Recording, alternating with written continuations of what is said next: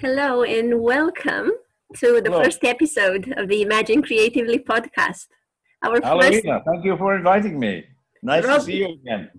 Robin Poulton is our first guest, and I'm honored to have you on, Robin. And I'm impressed and amazed of your very long experience in the field, but also staying linked with the academia and with writing about it. So, as you know why I uh, have a long experience? Because I'm getting quite old. Look at my beard. but it is experience comes with age. it's definitely a gift to be working in so many projects in the field and also writing over 10 books and 300 articles since 1970s wow that's amazing um, robin i love that you call yourself um, a white west african and having worked in africa Yeah. i know how important that is and how beautiful and important it is for so-called white identified people to have an african soul and to be there and also a child was of the United Nations. You were? Well, I was a child in West Africa, my father was a World Health Organization doctor. So I was a child in West Africa, and uh, I learned to laugh in West Africa, and I learned how to make West Africans laugh. Once, when I was uh, working with the Swiss, I was on a panel with the Swiss ambassador, and at the end, this was in Nigeria, we were talking about peace and disarmament and security issues and democracy. And at the end, a uh, Nigerian journalist came to me and he said, Thank you very much for what you said. This is the first time I heard a white man speak like a black man. And after that, I became a columnist on his newspaper for several years. Very flattering. I was very happy. Wonderful. So it's definitely breaking down division lines, which are very strong still. Question of understanding what people need and not trying to exploit them. So, Robin, I'm really happy to, to start a reflection with you because, as a Alright. practitioner as well, that I have withdrawn from the field for a few years to raise small kids, I've been pondering a lot on what can we bring from the field of peace building and conflict resolution, which is growing as a big as a big field, but is not so um, present in mainstream thinking. Peace still has these connotations of oh, um, that boring flower power, you know, and I say, but it's political peace. How can we make these links? What is relevant? You've with so much experience behind being in a professional field of conflict, but also you've you've been a parent and you have a day-to-day life. How do you manage this being a professional basically it never stops when you work for peace i find i cannot separate and say this is my work because it's really it's who we are and what we do and what's the message we give as a life too Absolutely right. Well, the most important thing I think is smiling. You're smiling at me, and smiling is part of peace. Smiling is, is com- communicating joy and love. And when you talk about flower power, if you remember, the uh, you're too young to remember, but it's my generation. The uh, San Francisco, all those were flowers, and it was about peace and love. And what I've tried to do throughout my life is to promote peace and love. So when I meet somebody, I smile, and when I uh, when I've had teams, for example, uh, I was managing as a manager, I had the principle that there is no such thing as a bad idea. Anybody who comes to me with an idea, I smile and I say, "Well, that's a good idea. Let's think about it," so that people feel positive, and they always feel of going forward. and that's the basis of peace. If you have war, everything stops, everything gets destroyed. But if you've got peace, everything is going forward. You're always looking for new, happy sources of uh, inspiration. Back in the Scottish Enlightenment days, the, uh, after the French Enlightenment, which was Diderot and Voltaire and Rousseau and so on, there was the Scottish Enlightenment, very strongly influenced by them. People like Adam Smith, who was the father of economics, and Adam Ferguson, who was the, the father of uh, sociology and anthropology, and uh, a man called David Hume, who was very, uh, uh, very much uh, involved with the idea that our thoughts are driven by passion.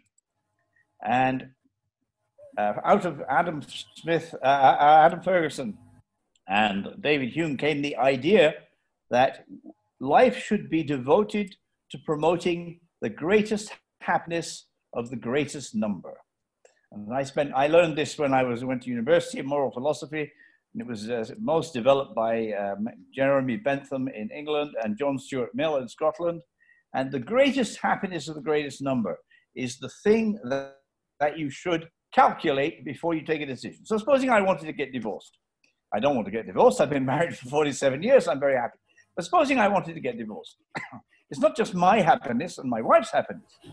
It's also my children's happiness, their friends' happiness, my in laws, my parents, my brothers and sisters, my wife's brothers and sisters. All of those people are impacted by the decision to get divorced. And if you add up the, the greatest happiness and you compare it to the greatest unhappiness, it is quite clear that if you take account of all of those people, whatever happiness you might be thinking you would get from divorcing is outweighed, vastly outweighed by the great unhappiness that you're creating for all these people. Well, it means that you're always thinking about other people. Well, that's a very helpful thing to do. That is a basis for peace and happiness. Oh, you are touching a very hot topic, I think. And this is peace at the micro level in the family. And we do have a very high divorce rate yes. throughout the world now that it's possible to divorce and it's so easy to divorce. Uh, average marriages now don't last more than three years. And to me, as a professional in this field, I'm thinking, oh, what about the tools? Do, do couples have tools? Shouldn't we have uh, newlyweds going through a little course of how to live together and how to solve contradictions and tensions that appear? Because otherwise, it's all too easy to break up, find another person, start the same um, cycle and i think that's yeah. partly of the problem. Yeah so we're not ad- i'm advocating one or the other but i think having concrete tools and support for um, the small the new family formed to actually have a happy life to live a happy life not just be together because there's the pressure of the social environment but really live a happy well, fulfilled life together. depends what you understand by happiness because people have been influenced by hollywood and magazines and they think that happiness is all about um, roses and uh, stars. And no, happiness is about contentment. Happiness changes and develops. And with you have your children, your children are happy, you're happy. And it's, it's a process. And if you don't give yourself time to develop that process, you never discover what real happiness is. I now think myself that the, the uh, divorce rate is so serious that we should stop doing marriages and we should do seven year contracts Mm-hmm. If you've got a contract for seven years, that means that when you get fed up with your wife in three years, well, you got you're stuck with her until seven years, and then around the age of five or five or six years, you have to start negotiating the next contract and decide whether you want to continue or not. And then people would start thinking very seriously about whether they want another seven years. And that is partly it's partly because we live so long now. I mean, I've been living, I've been married for 47 years. I've known my wife for 50 years. Well, that is a huge privilege. Most people don't get to that because most people don't live that long. When I studied medieval history, I discovered that people of 45 were really old. And if anybody lasted, lasted as long as 60, they were burned as a witch because the only way they could live that long was because they used black magic. And so we have put extra strains on marriage, both by our unrealistic definitions of short term happiness and by the fact that we live so long that we actually marry people who change. You know, I'm not the same man that my wife married, and she's not the same woman that I married. Of course, we have molded each other, but we have changed our ambitions and we've gone through lifestyles together. But anyway, we like each other, and that's the main thing. so it takes a lot of conflict resolution skills, right? Oh, to negotiate a relationship that keeps changing. Well, that's there's no, there's no marriage without uh, strains, and there's no marriage without negotiation. Yeah, that's true. Wow, I love this perspective brought home because I think this is very relevant for literally everyone that has a family on this I have planet. a house in Bamako in in Mali. I still have a house in Bamako in Mali, and in there that house, people people who live there, all the people who were born in my house over the many many years that I lived in Africa, I decided that I wanted to make sure that they had lodging, uh, food and lodging and education. They were they didn't ask to be born, but since they were born, I took on the responsibility, and a lot of them lost their fathers and so on. So I have a whole household. Last time I was there, were 17 people in the house. But when I go there, it is very, very restful. When I go there, I know exactly who I am and what is expected of me. I walk in, I take off my shoes, I sit down, and somebody brings me a drink. Now, I'm the patriarch. I'm expected to pay. I don't have to end, there's no negotiation. Everybody knows their role. When I'm back in, I live in France, and when I'm back in France, my marriage after 47 years is still a constant negotiation. Who's going to lay the table? Who's going to do the cooking? Who's going to make the bed? Who's going to put out the washing? But not in Mali. In Mali, there's no negotiation. Everybody knows their roles. It's much more restful. It may not be so restful for people doing the work, but it's very restful for me.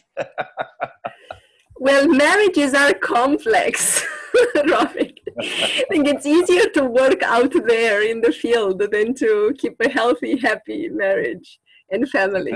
It takes constant work. Well, so, yeah, constant smiling. Mm. You're always smiling. You always wake up in the morning with a smile.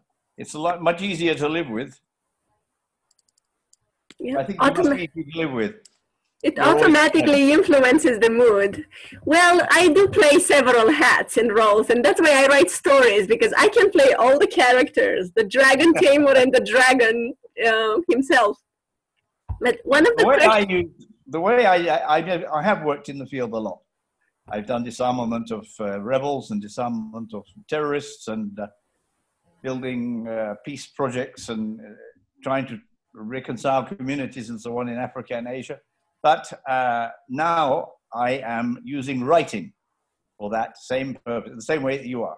I don't stop trying to create peace, but now I'm using writing. Anyway, I'm now a bit too old to go out into the field. Not physically too old, but maybe people wouldn't hire me to go out into the field anymore. Uh, but there's a wisdom of uh, age to be passed on. So I'm happy you are writing. We're going to get to that. And I, I love the depth of your definitions so far. I had one um, question for you to expand on, just to, to put a little bit of um, meat on the bones for how do you envisage peace? What is peace to you in a way that brings a little bit of clarity to the concept that I think is full of stereotypes around it and doesn't let people really take it into the heart as to influence action. So, what's the big deal with peace? Well, peace is a cultural concept and it means different things to different people. When I was sent to disarm the Khmer Rouge in Cambodia, I had to make up my own definition of peace. Imagine me standing in a, in a rural pagoda talking to 300 villagers. Most of them have never seen a white person before. And they all have guns because there's been 30 years of civil war. And so I said to them, Are you at peace if your mother is sick and you can't get her medicines? Oh, no. That's, that's, uh, are you at peace if your children are hungry? Oh, my God. No, of course. And the groans that I heard around that pagoda floor were from people who knew what it was to have hungry children. So we established through my examples, and we had big drawings on the board of, you know, big sacks of rice and nice bullock carts pulling harvests home and so on. We established that peace was food, education, good health. In that case, all those Kalashnikovs you have at home they can't be peace, can they? They must be war. And you can understand somebody in a civil war who is threatened, constantly physically threatened, that for him, defense is having a Kalashnikov. And what am I doing? I'm inviting them to give up their Kalashnikov in exchange for development projects. So I had to convince them that the Kalashnikov was anti peace. So this was a good example, I think, of how peace definitions changed. And I actually, I could say that over a period of three weeks, I changed the definition of peace in Kratie along the Ho Chi Minh Trail. I, I did it by laughter, I did it by persuasion, I just did it by uh, using the colonels. The I had to, to get the police to re-establish the power of the police to arrest soldiers if they were using weapons for hunting or extortion or whatever. And so it was a really fascinating political gamble, and it, and it paid off. But what I did was I redefined peace. Peace is not having a gun to defend yourself. Mm. Peace is giving up weapons so nobody has guns, so that we can all have food, health, and education. So that's one level of peace. so if you did, go to, yeah, it did pay off, you say, because I'm really fascinated by what is it that really helps people to disarm mentally because the fact that weapons have become so widespread has actually disrupted a lot of the traditional indigenous uh, mechanisms communities had for solving conflicts peacefully more reasonably. The fact that weapons are now so widely uh, available it's so easy to just start uh, gunfires but I, so I think this disarmament starts somehow in the minds of people, and to me is what can we bring from that as a lesson to to really a wider public. It doesn't well, use guns, but does has, has war thinking very strong. Well, you could you sometimes wars have to be fought. You know, you can only bring people together when they've got to the stage where they feel that they've to come together. So after 30 years of civil war in Cambodia, most of it provoked by the Americans or the Vietnamese or the communist Chinese or whatever. and after a, a most horrendous uh, period of the Khmer Rouge, uh, you know, a million people died, died in the camps, a form of genocide, then you could say that uh, they were ready for peace. And if people are not ready for peace, then you can't make peace. But when we arrived, and what was my role? I was this guy with white skin, white beard, long nose. I used to start my my uh, speeches in the pagodas, apologizing for not speaking good Khmer. I would say that in Khmer, and then I would move into another language, and somebody would be translating. And then I would say, and I want to apologize for my long nose with my huge, big nostrils because that's exactly what they're thinking, how ugly I was. But I said, stroking my beard, I never have to apologize for my beautiful white beard. And they'd all be laughing because none of them had a beard. They, the old men had a few straggly hairs, but Cambodians don't have thick beards. And so my thick beard was an absolute fascination. And so I used that to get people laughing. But it's because I was a foreigner. Because I was a foreigner, I was able, I was using a neutral flag could be the United Nations flag, in this case it was the European Union flag. Because I was an outside element, completely unthreatening, and using humor to uh, bring people together, I was able to get people to talk to each other. Now, you had to have the political will. I went with the governor. The governor represents the, the overall, the new overall civilian government that is trying to bring order to Cambodia, which has been a mass of fighting, warring factions for the last 30 years. So there is political will, but how do you bring people under that umbrella? And so by being this neutral, unthreatening person, offering development projects, I was offering wells or a bridge or a school or whatever the communities needed. I was able to get people to talk to each other and to install the authority of the civilian government and the governor. That was what it was about. But you can't really, I can't, I couldn't do that in another place in the same way. It was the right moment at the right time getting people to talk to each other.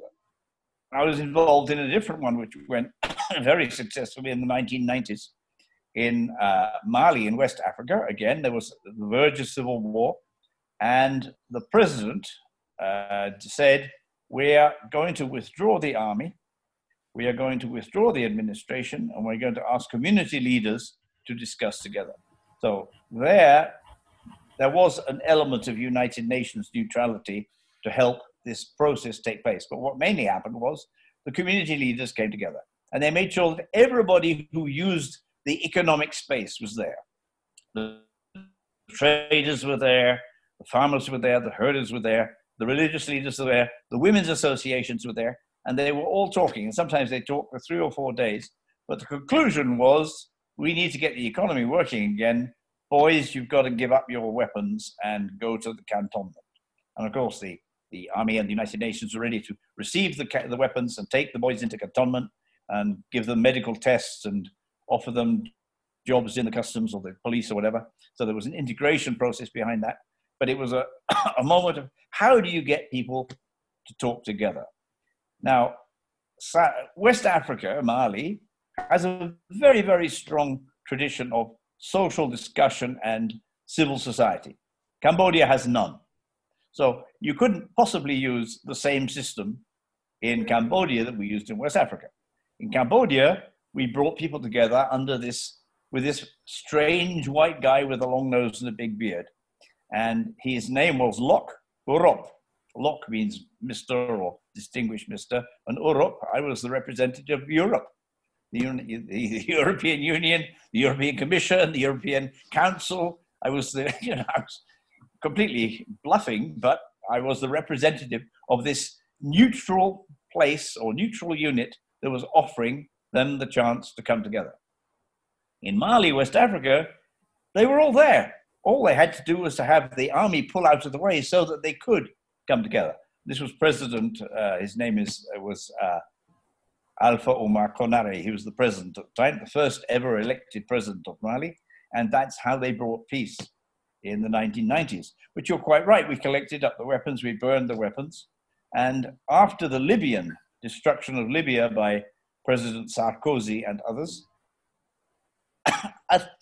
millions of weapons were released into the Sahara Desert. The Sahara is the biggest, cheapest bazaar for weapons in the world. And now Saudis and Qataris and others are also bringing in weapons. So there are more weapons than we, that's nowadays they say in uh, in the Sahara the Kalashnikov is a woman's weapon. If you're a man, you want at least a rocket launcher. That's how bad it is.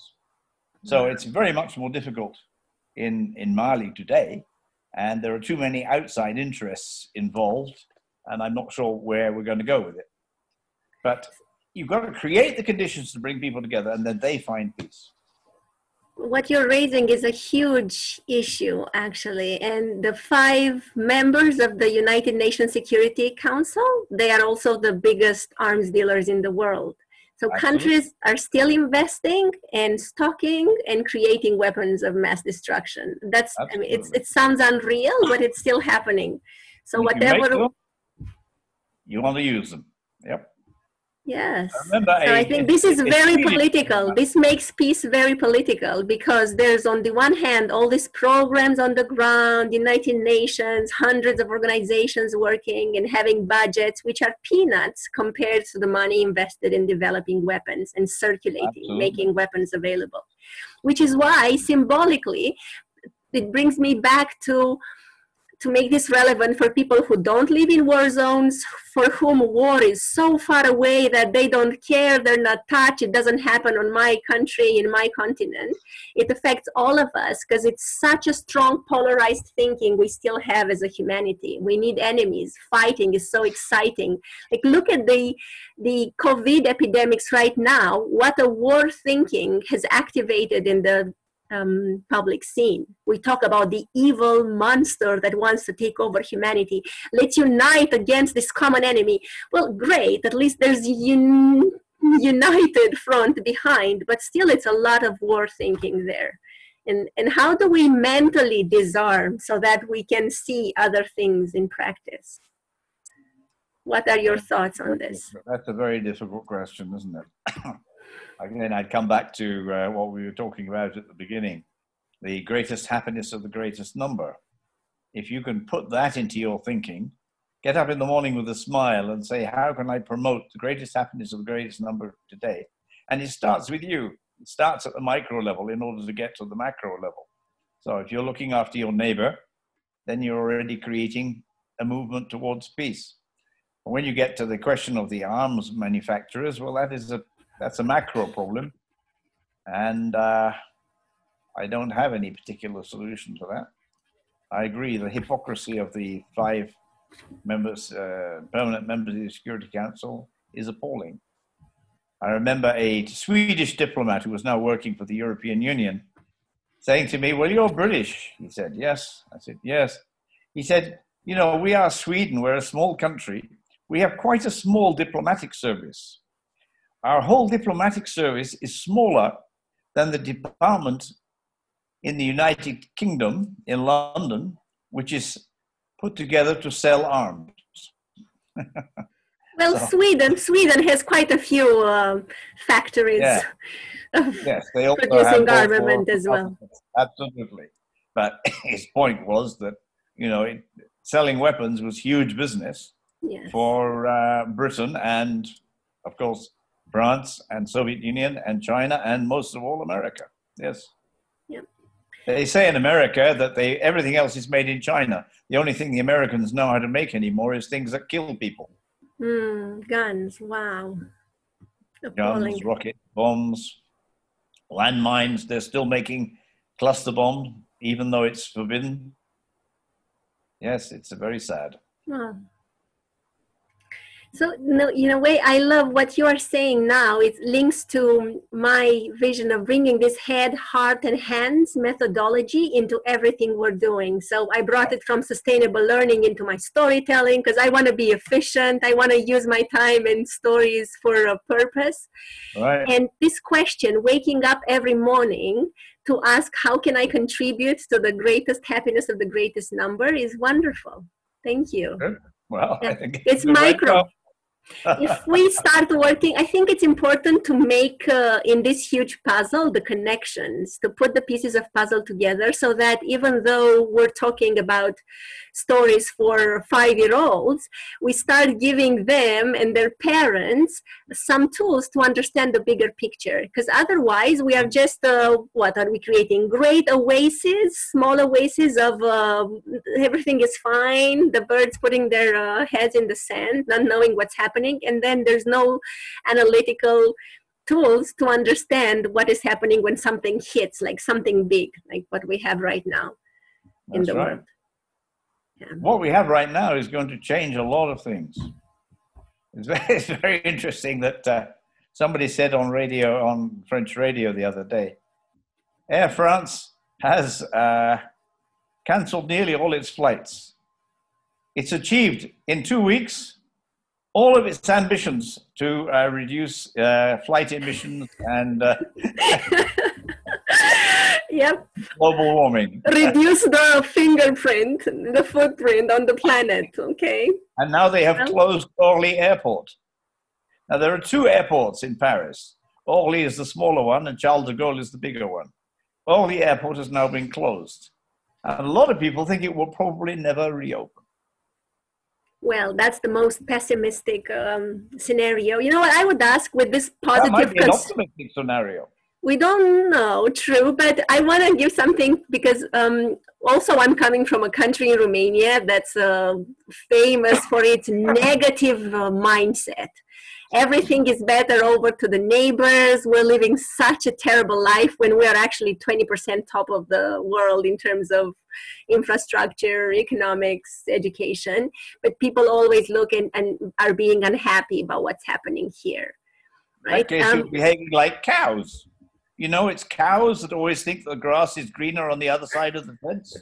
Well, I hope Romanians are more intelligent than cows. Yeah. Well, I think we could. We have a po- possibility to get there, being more locked in, reflect and integrate the lessons. but I'm just thinking scenarios. What if we adopt this um, type of thinking? What can possibly go right? How can this go and lead to something that's actually not going to be the end of the world but to something meaningful because there's always a the best scenario out there.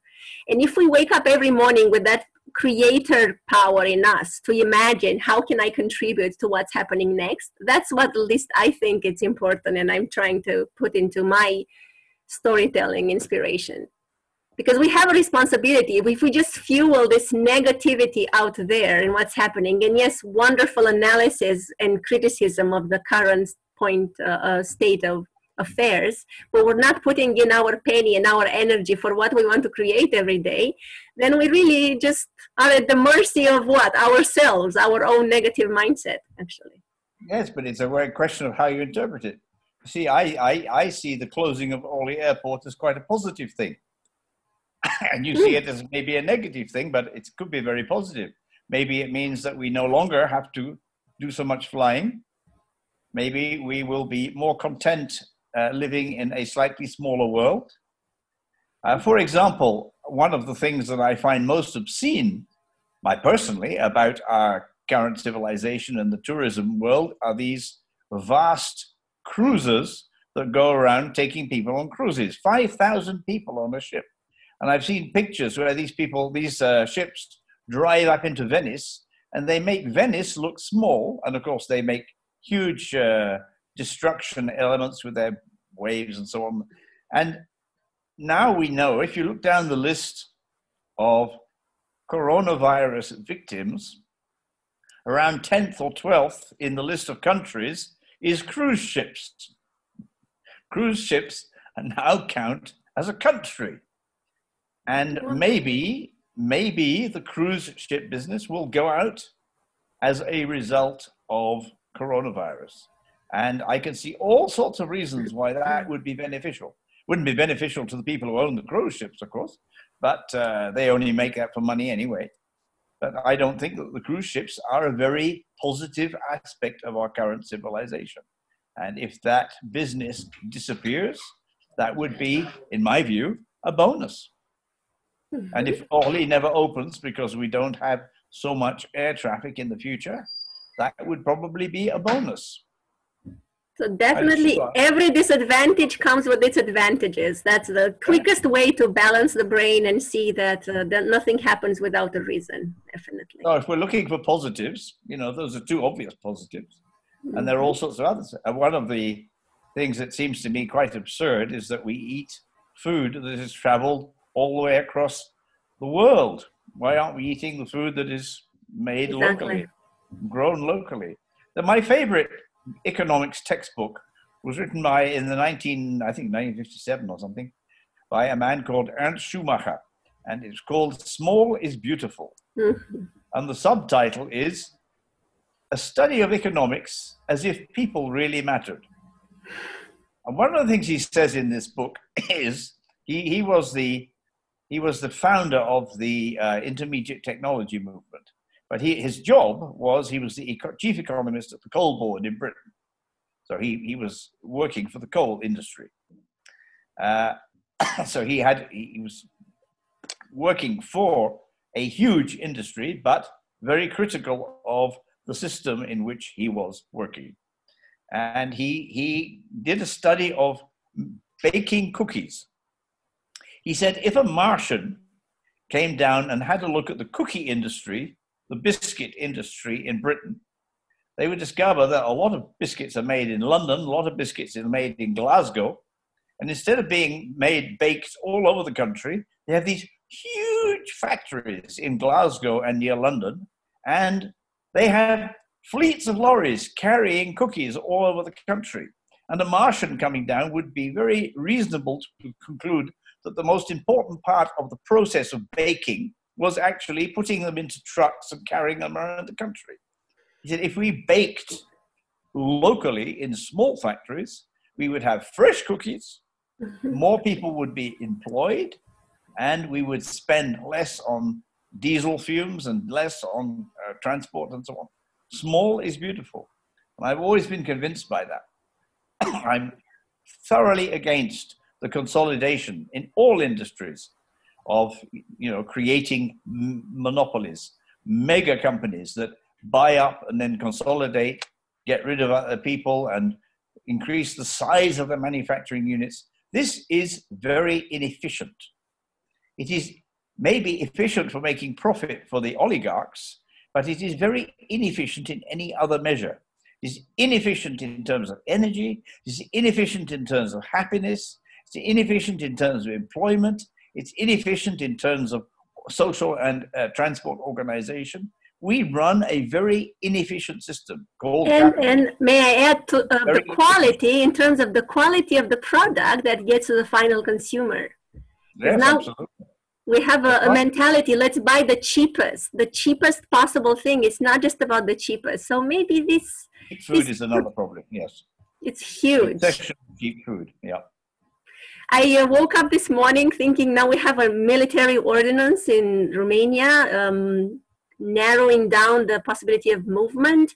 You need um, you cannot go out like all uh, people over 65 can only go out for a few hours they limited movement for our safety and i remembered waking up and being in, uh, during communist times in romania during the totalitarian regime which was famous for having all these uh, basically food shops empty that until the ratio of oil or sugar or flour was coming, you would always go to the neighbor and say, Oh, can you lend me a little bit of oil until I have my portion? And I always remember that as part of being in the community. Now we've become so self confined. I was thinking one of the advantages people living in huge blocks of flats where they don't know their neighbors for years. Now they're locked in with their kids, which are going crazy all over the walls. They might have a chance to say hello to their neighbor and to say, Oh, can we do something fun with our kids so we don't all go crazy inside? Absolutely. Apparently, that is happening. For example, uh, people who didn't know each other before are now helping each other out. You know, because they can't go out, because and so somebody's bringing their bread or their newspaper or whatever it is. And apparently, there is a, a, a sense of uh, more community and looking out for old people and so on. And that's a good Mhm. thing. And I'm just hearing families with kids are asking for places, houses to rent in the countryside where they can have a garden and go out and with barefoot in the grass. So that's definitely another thing that could bring a little bit of sanity and reflection over how do we want to continue after this, which which two shall pass. How are we going to continue doing business as usual on this little That's earth? right. Business as usual is not what we need to do. We need to do business in a different way. Exactly. So there is a possibility to explore for more peace business there. How to make peace more profitable. I still keep this question. You know, they used to say in our field that peace doesn't sell, it's not attractive, and fighting is so much more exciting and fun and sexy and sells. But we could be creative, right? Well, I I have a theory that peace is actually more profitable. I have tried to discuss this with various CEOs of big companies, and I've never managed to make any progress. But uh, because they are all in, thinking in, ter- in short term, in terms of making a profit with the circumstances there are. But actually, if everybody is buying cars on a regular two yearly or three yearly cycle, or if everybody is buying bread every morning or whatever it is, instead of having to hoard, instead of going to being going short and not being able to buy it at all, not being able to get supplies, peace must be more profitable than war to most people. Now, of course, it's not more profitable to the arms manufacturers. It's not more profitable to the uh, weapons uh, and the munitions companies. It may not be more profitable to people who are selling diesel at high prices to terrorists or to armies. You know, there are always people who are going to make a, a buck. But uh, overall, peace must be more profitable. Maybe we can put together a, a team of specialists, you know, interdisciplinary, international, that could come up with some creative ideas of how these industries could uh, redirect. You know, Well, be creative. I wanna. I want to bring in my love glasses because it's part of the therapy that I'm bringing through my stories. Oh, and I know they're a bit cheesy and very Oh, obvious. no. That's why I chose them. They but if we you. if we talk about this idea of you know really what if what would the world look like through the eyes of love but very the practical, not this lofty ideal, very practical. When you love someone, you have a conflict, you have an issue, but you really also care about that person and you want to keep it going, the relationship, the life you have together. You know, it's so easy now to say, oh, okay, close down relationships in between countries, I mean. But if we take it down again at the micro level, you know, I hate my little brother for doing this to me, but, you know, I can't do anything about it. We're still family. And I used to work with the United Nations. I was thinking, you know, a little bit of united family thinking into the family of United Nations could actually be useful. Because then we apply that logic, and I think parents could be great peacemakers because they hold it together when they do to be consultants for the countries that cannot manage to keep that logic in place and, and argue with each other as if they are in kindergarten. But uh, unfortunately for the rest of us, they are too close to the armaments and to the nuclear bombs button. So yeah, that's how they look. Put the money on the My vision oh. is to oh. have a gallery of personalities wearing the glove glasses and at least photographing themselves with them and saying, that "Oh, it looks different." Looks like you know, it looks like you're wearing sunglasses. It it looks a bit pink. It's already a different perspective you know? beautifully. so Robin. Shining eyes.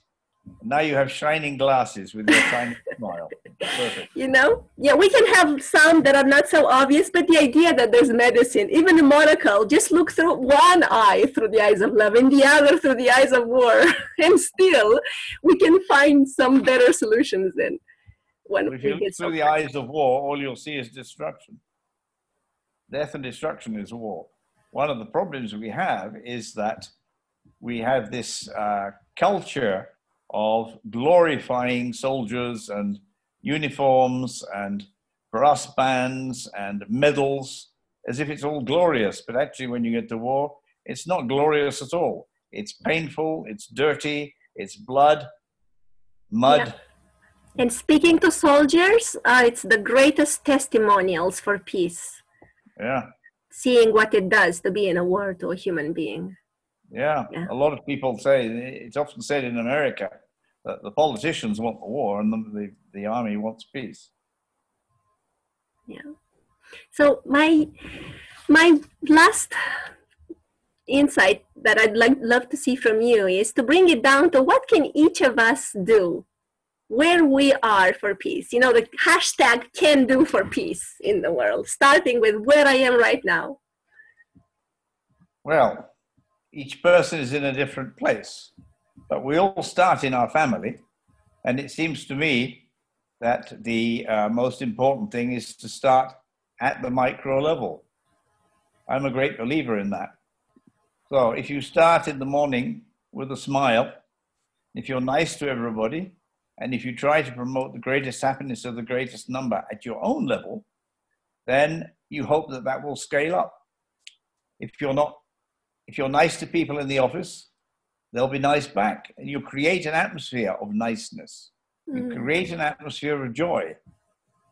I remember going out sometimes and feeling that my office was a bit down, you know, so you could low levels of energy. So I would set out to make people laugh.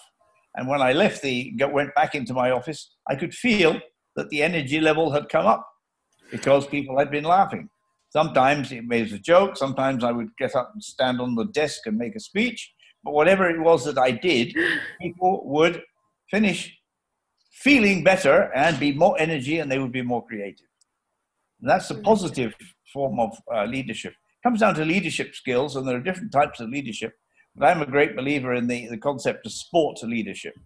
The captain of the team, he has to be the captain, but he has to be good enough to be in the team. So he, he's the guy who will play the hardest. And he will be the example. And if he doesn't, if he's not the example, he will lose his captaincy. So he, he plays by example. And he is also for the whole team. So if somebody is, for example, injured, but still wants to play on, for the whole team, he will say, Look, Ina, you've got a bad foot. I'm going to have to get you out and bring in somebody else. Out you go. So he has to take decisions, but he doesn't take decisions for himself. he takes positions for the whole team. And if he's playing Mm. football and the goalkeeper is not a good goalkeeper anymore, maybe he was good at the beginning of the season, now he's not a good goalkeeper. For the sake of the team, he has to change the goalkeeper. Otherwise, the team will fall to pieces. So that form of leadership seems to me that's the one that suits me best anyway. It's you you you you you ginger people up by being the best and taking them with you. And if they're not working, well, then you have to make changes. That sounds really beautiful. Ginger people up, and humor is medicine.